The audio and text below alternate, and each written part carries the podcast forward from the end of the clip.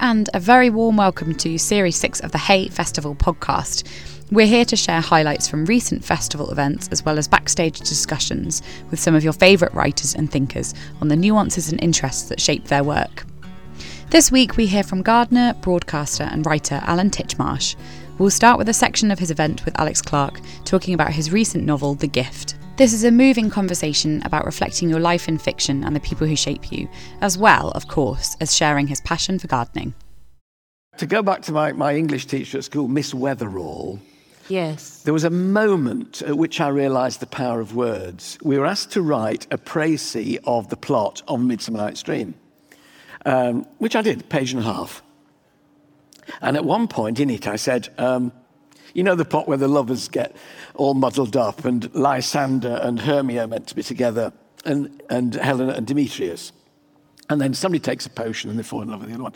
Um, and I said, um, Helena is in love with Lysander, but her love is not reciprocated.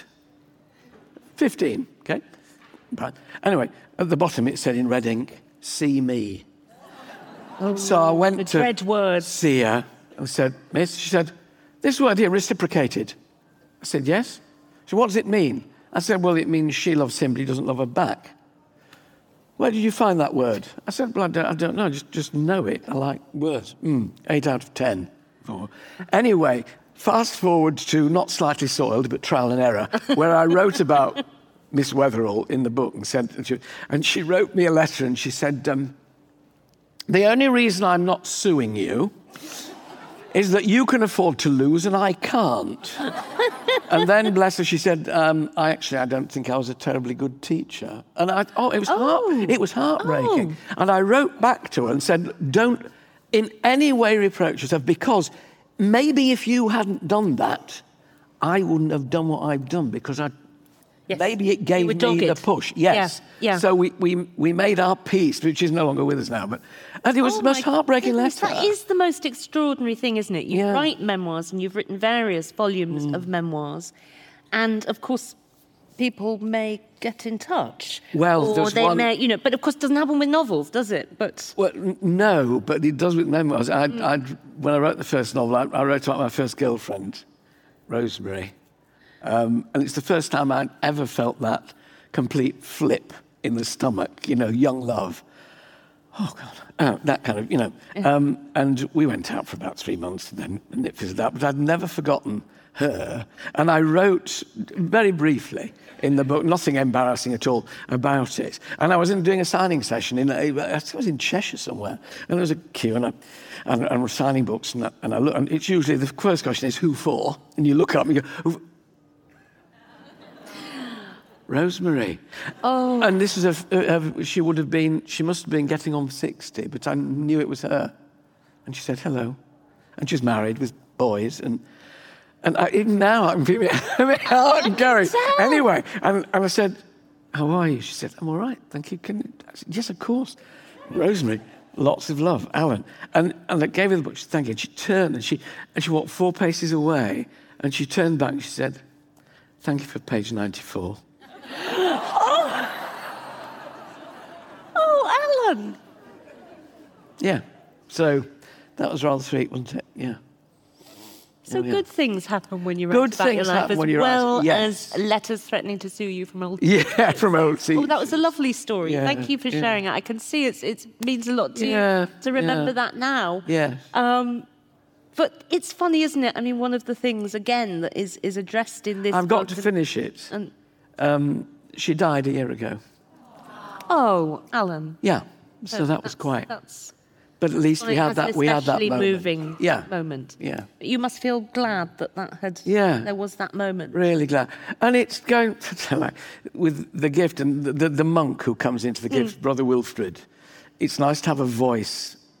You, you find yourself, I, I always think you reveal much more about yourself in fiction than do you do Mm. almost in autobiography. Because you are every character as they are speaking. You have to inhabit the person who is holding the dialogue at that moment. And I became Brother Wilfred and I became um, Luke, the father, and I became Bethany, the mum, you know, when you're writing that, because you have to inhabit them and be that person, similarly with Adam. Um, and Brother Wilfred's a very wise man, and, but not, not smug and pious, to use your very accurate word. Um, and it's quite fun sometimes you think, oh, actually, he's terribly wise, isn't it? Yes, where's it coming from? It's not you, is it? It's clearly some, somebody else is channeling anyway. So it's lovely to have disparate characters as well as cheeky ones like Bell Barclay, the, the report. It is, it is funny that this novel, you know, it's set in the point is it's remote and that, you know, mm-hmm. they, they worry that that they're bringing up this only child mm. and will he have enough of life and enough of people? Blow me if it's not one of the busiest remote hill farms I've ever read it. There's a monk comes across and there's big He only comes once a year for a night. Well, I, well, I suppose But, you know, know about that. night. yeah. Then there's a kind of the wonderful man who comes to help all the time. Oh, then there's the sheep yeah. shearers uh, flashing their skirts. I mean, it's all, it's all go. You She's a make very good saleswoman. well. What I'm saying is, you don't really abandon them there. There's a whole cast of characters. there is a cast of And it, characters. it wasn't your upbringing, of course, was it? You didn't have a, a rural or farming. Well, I was in the town, and the upbringing. moors are there, and It the woods there. are there, and the rivers in the bottom. So no, it wasn't. It wasn't remote. but did you have to find out a lot about sheep, though? Yes. Well, um, I, um, I sent Amanda Owen a copy of the book. I know, man. I haven't heard back from her yet. And it was some weeks ago I sent it to her. She's probably been kind and said, oh, that's wrong. Oh, that's wrong. I did ring her up. There's one thing that happens in the book, which I, you know, but I won't say.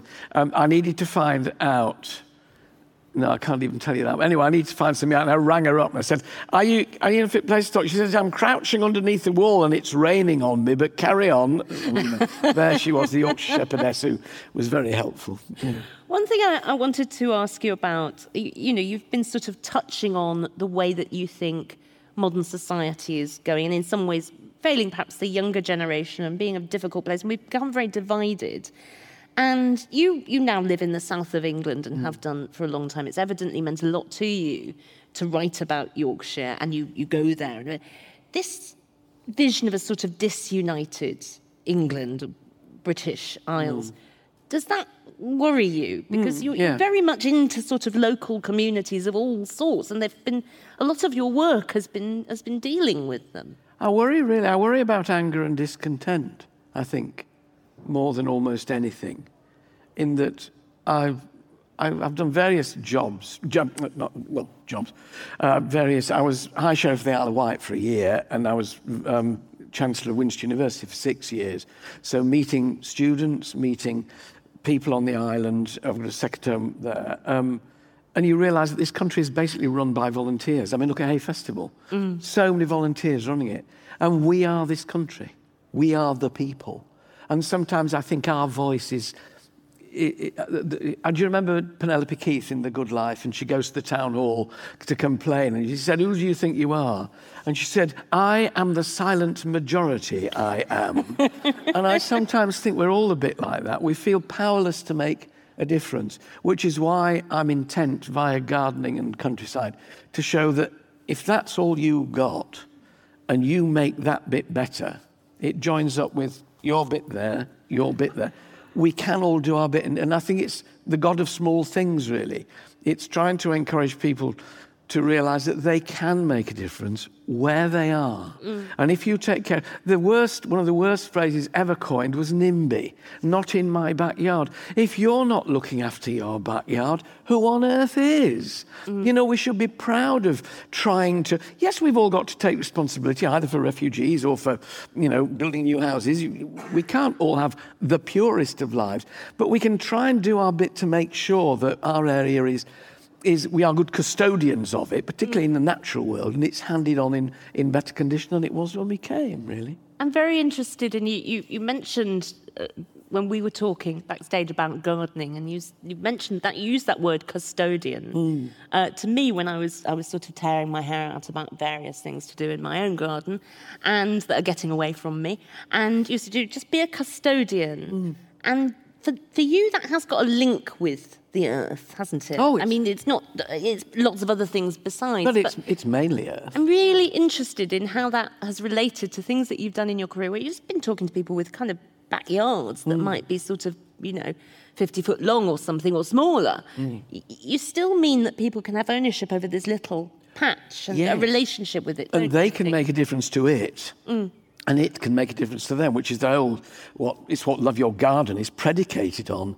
You know, Tuesday nights ITV making gardens for people whose lives will be changed as a result. People who've either been so busy doing things for other folk, that they- or, or they've not got any money, or they're, they're physically unable to do their garden. And we find out what would really change their life mm. and make a garden, however small, that will. And, and as you know, you need your Kleenex for most episodes of it absolutely. because it's so moving, and it just it justifies my feeling about the importance of land. I think that the thing I find quite difficult is is, is not berating people. I don't want to harangue folk and lecture them about it.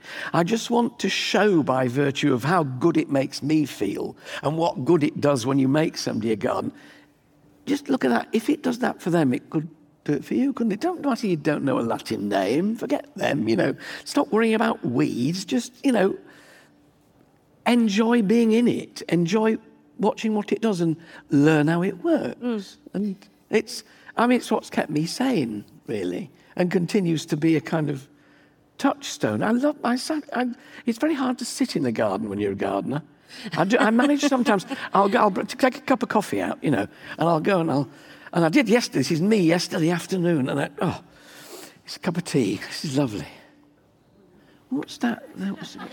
you know, and, and my personal best is about 10 seconds, but I do keep going back, and I now try and make myself sit and look, and yeah.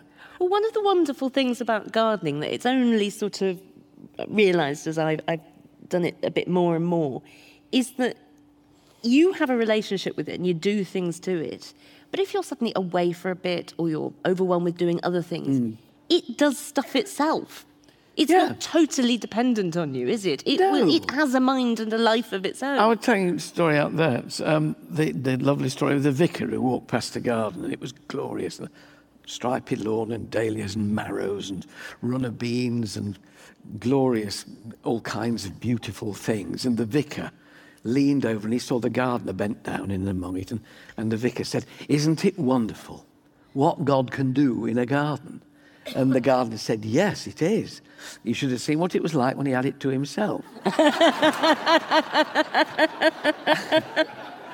And it is, there's an awful lot of talk at the moment about rewilding. Now, I have a two hour, a two hour, a two acre piece of land that I bought off the farmer 12 years ago to make a wildflower meadow. So I have a, and I sowed it by hand with a bucket, two acres. And I have the blisters on my legs to prove it to this day, I think. Um, and I love wildflowers. Um, and there's this big rewilding movement at the moment. I like a cultivated garden and a bit of wildflower meadow. And if you have a tiny garden, have a corner for wildflowers and stuff. But don't disparage people who like order. We talk about how gardens help mental health. Gardens help my mental health um, by being beautiful, but also I'm quite an orderly man. And I, d- I like stripes on my lawn and I like wildflowers in my meadow. The two are not mutually exclusive. And I'm getting a little rattled at the moment with everybody who thinks that any cultivated garden is irresponsible. I've been organic for 40 years. My garden is teeming with life, particularly bloody rabbits at the moment. anyway, that aside, so my garden is teeming with wildlife. I use no chemicals, nothing, not even in my striped lawn. It gets blood, bone, and fish meal twice a year, and that's its lot. And it's green and it's striped. And it's this fact that no, you must let it all go. Oh, rubbish. Yes. Um, you know. you want to sit- sit in and have your cup of tea, Yes. don't you? and Yes. Both. Have a bit of both. But it doesn't have to be one or the other. And Alan, it's not just the beauty when you see it. It's not just the order. It's also the process, isn't it? I mean, Oh, yes. I mean, the actual, doing. the doing. And somebody is- said to me, Oh, yes, but I mowed my lawn this week and I'm going to have to do it again next week. I said, Yes, isn't it fab? You can get the same sense of satisfaction every week, twice a week at this time of year if you want. You've got, it's like, you know, if you're a fisherman, you like or you don't mind sitting on a riverbank. That's why they call it fishing, not catching. Right? so if, you- if you don't like, you know, learn to get out of the process. And it takes some people some people never get it, um, gardening, or why you would, oh, I mean, weeds. I just enrich my soil with compost, plant things very close together, and there's no room for weeds. I, I pull the odd one out here. and I don't spend my life weeding. Um, it, it's, it's getting it's training yourself to understand what you can get out of this. And yes, mowing a lawn is relatively mindless, apart from the fact that you've got to keep a straight line. You know, if you're going, if, if you like your stripes like I do. If you don't, you're not bothered, that's fine. Um, but learn what it will give you, and it will let your mind, it, you know, novel ideas come when I'm mowing the grass. Uh, but I, I, I decided when I was 10 that I wanted to be a gardener. I don't think I would ever imagined, well, A, that I would have been allowed to be, um, B, that I would have carried on doing it as long as I'm doing it, and C, that the joy would just get larger. I'm never happier than when I'm out there on my own, pottering in the garden. And I potter. I don't double dig anymore. I used to double dig for exams, so I proved I could do it. But I, don't, you know, I, I try and make gardening pleasurable for myself. And I do look at, I I can look at it better if I'm walking around it rather than just sitting. And I'm training myself. But I love my garden and I love being in it. To watch or listen to Alan's full event, you can sign up to our Hay Player at hayfestival.org forward slash Hay Player. Now, after his event, Alan and I sat down to have a chat about his life outside of the 9 to 5, starting with his earliest memory of gardening. I think it would certainly the wo- being on my grandfather's allotment has always been an image I've kept. I have a little tiny black and white photograph which perhaps triggers it, and there's my granddad. It, it, it would have been about 1950. Uh, he wore a dark trilby, uh, a, a collarless shirt with a stud and a black waistcoat. He had a walrus moustache. He was a sort of old-fashioned looking granddad, which indeed he was in those days. Um, and he's leading this little tiny barely walking child with baggy bloomers through his sweet peas, and I can remember it. I I can see the sun glinting off the cocoa tin lids that he used to hang up among his sweet peas to frighten the sparrows away. Uh, and so that's my earliest memory. And it's of being happy, being outdoors, I think, really. And I suspect that that, no pun intended, sowed the seeds of a life outside um, although it was Yorkshire, which is not the warmest of counties, and it certainly wasn't in the 50s. Um, we had the fields to play in, the moors, the woods, the riverside. Um, just that aspect of it was idyllic, you know. Could you do you get that kind of come back when you smell sweet peas? It's such Yes, and wallflowers. He used to have wallflowers up by the side of his the little path to his front door. So yes, sweet peas I get it, but particularly from wallflowers because they were outside his house. Um, and a lot of people don't grow wallflowers anymore, and they have this particularly. It's a difficult scent to describe wallflowers, but it is an old-fashioned scent, um, and it certainly takes me back, you know, seventy years. Would you say your is your granddad kind of your biggest influence then for getting into gardening? I think then he probably was way back. And my mum liked it as well. She potted. My dad hated it. I never really knew why. He was a plumber. uh, and it wasn't till after I started doing it for a living that he confessed that both his father and his grandfather had both been gardeners. Uh, made him weed for a penny a bucket. And he thought this is no job for anyone with half a brain, and there's no money in it, you know. So when he found that I could actually go to Kew and be trained, it was quite a surprise to him. And but I didn't know, so it was clearly in the blood or in the sap. Um, but yeah, I think then the fact that I could sow seeds when I was in nine or ten and they would come up was very encouraging. And take cuttings and root them. And he's, there's nothing like a bit of success or whatever you do to make. you Oh, I quite like this, you know. so I've stuck with it. Did your dad get into it after you'd sort of? Oh no, to he's delighted to hand over the spade. uh, no, as I said, Mum always liked it, but it, it wasn't. And it was her dad who had the allotment, my mother's father, because my dad's dad, although he'd been a fresh graduate, he was dead by the time I was born. He'd died quite young. Um, so no, Dad just thought, oh, if she's going to do it, I'm very happy. I don't have to do it. I've got my grandfather's spade, and my dad used it after my grandfather, but my dad used it to mix concrete. And in the very top of the spade, there's still little tiny bits of cement. Um. But they're my dad, and the fact that the blade is, is polished by myself and my grandfather is, it's a sort of family heirloom now. Oh, that's so lovely. Do you do you ever use that on any shows or? I do. I have done. It's in my shed. I still use it. I don't do anything too strenuous with it. It'd break my heart if I broke it. but I can dig holes for you know potatoes, and I dig my potato trenches with it, things like that. Um, is there a, a project that stands out for you that you would have been sort of most surprised that you got to work on if you were told at the beginning of your career? Uh, I'm making a garden for Nelson Mandela. I mean, that just uh, stuff of dreams, really. Um, we did it for the millennium. It was a sort of special ground force garden for the millennium in 2000. And they said, who would you like to make a garden for? Well, the Queen Mother was going to be 100, but she'd got lots of gardens and people were making gardens for her. Um, so I said, I'd love to make one for Nelson Mandela. And they all laughed and said, oh, yeah, wouldn't we all, you know? And then they made inquiries and they found someone who knew someone who knew someone who'd been in prison with him. And it was so, you know, word went out to South Africa. And, and we finally, I ended up with a phone call to Mrs. Mandela from my garden shed to South Africa explaining what we wanted to do. And she just kept saying, uh huh, uh huh. And I thought, this isn't, this isn't going at all well. And I got to the end and I said, well, what do you think? And she said, I think it sounds a fantastic idea. Uh, so there we are. We went and made it for him, and he came back and he saw it. And I sat down and chatted to him for half an hour and interviewed him. And he said, I'll take care of this garden for as long as I can. He said, I don't know whether you appreciate just how much plants mean to me. He said, because when I was in Robben Island, the only two things in my life that I had any control over were two tomato plants. And I grew them in the corner of the prison yard. And one took sick, and I tried all kinds of things to make it better. And it died. Couldn't stop it from dying. He said, I took it out. And I walked it over to the other side of the prison yard, and I gave it a burial. And he said, so you probably understand what plants mean to me. It's terribly moving. Um, and he signed my book. We were told he didn't sign things anymore. He'd been asking, and we so we didn't ask. And at the end, he said, if any of you have got anything you want signed, I'd be delighted to sign it. So I had a copy of The Long Walk to Freedom, and he signed it for Alan, a competent and caring journalist. And Mandela said, if anybody ever tells me I'm incompetent, I say, well, actually, Nelson I've got a written affidavit from Nelson Mandela that says I'm competent. That is amazing. How, how long ago was that? 2000s, it's 22 years ago. Okay. Have you been back to it since? No, I'm not. No, and I don't know. You know, the, now that he's gone, I don't know who who lives in the house. Or, mm. But we we put the millstone that his mother used to grind corn on.